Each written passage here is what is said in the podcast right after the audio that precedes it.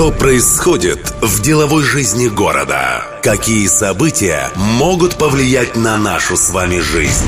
Что изменится в самое ближайшее время? Владимир Колодкин на радио Ростова. Деловая среда.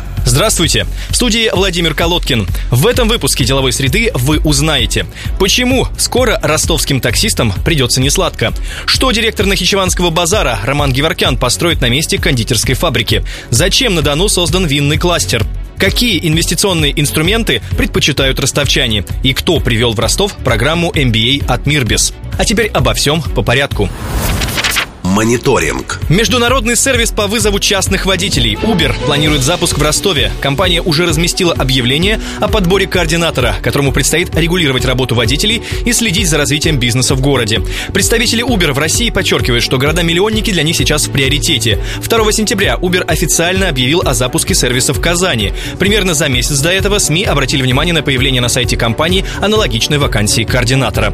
Стоит отметить, что сервис для заказа такси Uber завоевывает мировой рынок перевозок благодаря крайне низким ценам и удобному приложению для смартфонов. Кроме того, Uber позволяет стать таксистом практически любому водителю. Нужно лишь иметь подходящий автомобиль и соответствовать нехитрым требованиям. Появление сервиса вызвало протесты таксистов и чиновников. Uber уже запрещен в нескольких странах, а во Франции дело даже дошло до ареста руководителя местного подразделения компании. Против прихода в Ростов и область сервисов, подобных Uber и Яндекс Такси, ранее неоднократно высказывался депутат регионального заксобрания Евгений Шепелев. По его мнению, подобные службы не могут должным образом контролировать качество обслуживания и безопасность пассажира. Директор Нахичеванского базара Роман Геворкян вкладывает 500 миллионов рублей в деловой центр с торговыми зонами и фитнес-центром федеральной сети на месте кондитерской фабрики в Нахичеване. Об этом написал еженедельник «Город Н». По данным издания, первая очередь делового центра «Фабрика» общей площадью 25 тысяч квадратных метров начнет работу до конца сентября на пересечении 40-й линии и улицы Буйнакской. Среди якорных арендаторов – гипермаркет «Ассорти» и фитнес-клуб компании «Аврора». Предприниматель Роман Геворкян уже вложил в проект 250 миллионов рублей и планирует довести инвестиции до полумиллиарда. В Ростовской области на этой неделе был официально создан винный кластер «Долина Дона». Соглашение об этом подписали представители Департамента потребительского рынка правительства региона, ведущие производители местного вина и два вуза – ДГТУ и Новочеркасский исследовательский институт виноградарства и виноделия. На базе Донского гостехуниверситета запускается новая образовательная программа для технологов в сфере производства вина и уже открыта соответствующая кафедра. По словам председателя Союза виноградарей и виноделов Дона Игоря Губина, создание кластера позволит привлечь инвестиции и расширить площадь виноградников в Ростовской области. Территориально понятно, что он находится на территории Ростовской области, отраслевой объединяет виноградарей и виноделов Дона и координируется правительством Ростовской области. То есть это дает то, что мы в состоянии объединить сейчас свои усилия, быть на поверхности, на виду, доносить свои идеи, мысли органам региональной власти, получать обратную связь и создавать некие общие проекты. Мы первый, первый из семи регионов винодельческих создаем этот винный кластер.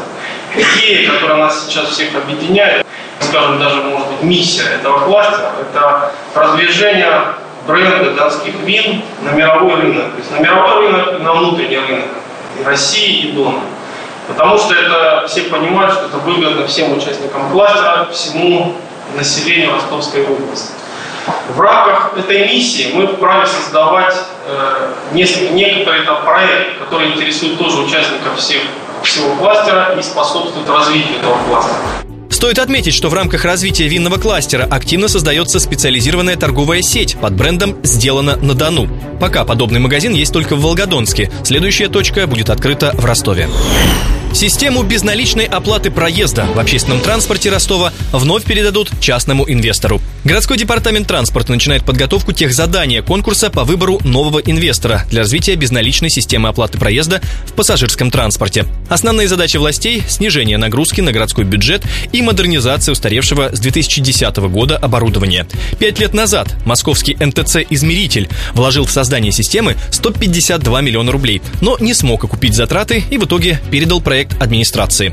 Постановление, регламентирующее порядок проведения конкурса на право заключения инвестдоговора, опубликовано на сайте городской администрации. До 11 сентября документ находится в стадии обсуждения. Оценивать заявки предлагается по экономической эффективности бизнес-плана, числу охваченных системой городов, возможности приема банковских карт Visa, MasterCard, а также сроком ввода в эксплуатацию системы. Правда, вот дата проведения конкурса в документе не называется. А вот запуск системы платных парковок в обещанные городскими властями сроки, сентябрь 2015 вновь не состоялся. Глава городского департамента дорог Арам Егиазарян в интервью агентству РБК «Юг» объяснил это сложностями в подготовке конкурсной документации и тех задания. Это уже второй за год перенос сроков запуска системы платных парковок в Донской столице. На этот раз администрация поставила себе срок до конца 2015 -го. При этом Егиазарян отметил, что альтернативные варианты разгрузки движения автотранспорта в Ростове сейчас не рассматриваются. Банк «Дельта Кредит», который входит в финансовую группу «Сосьете Женераль», открыл свой офис в Ростове.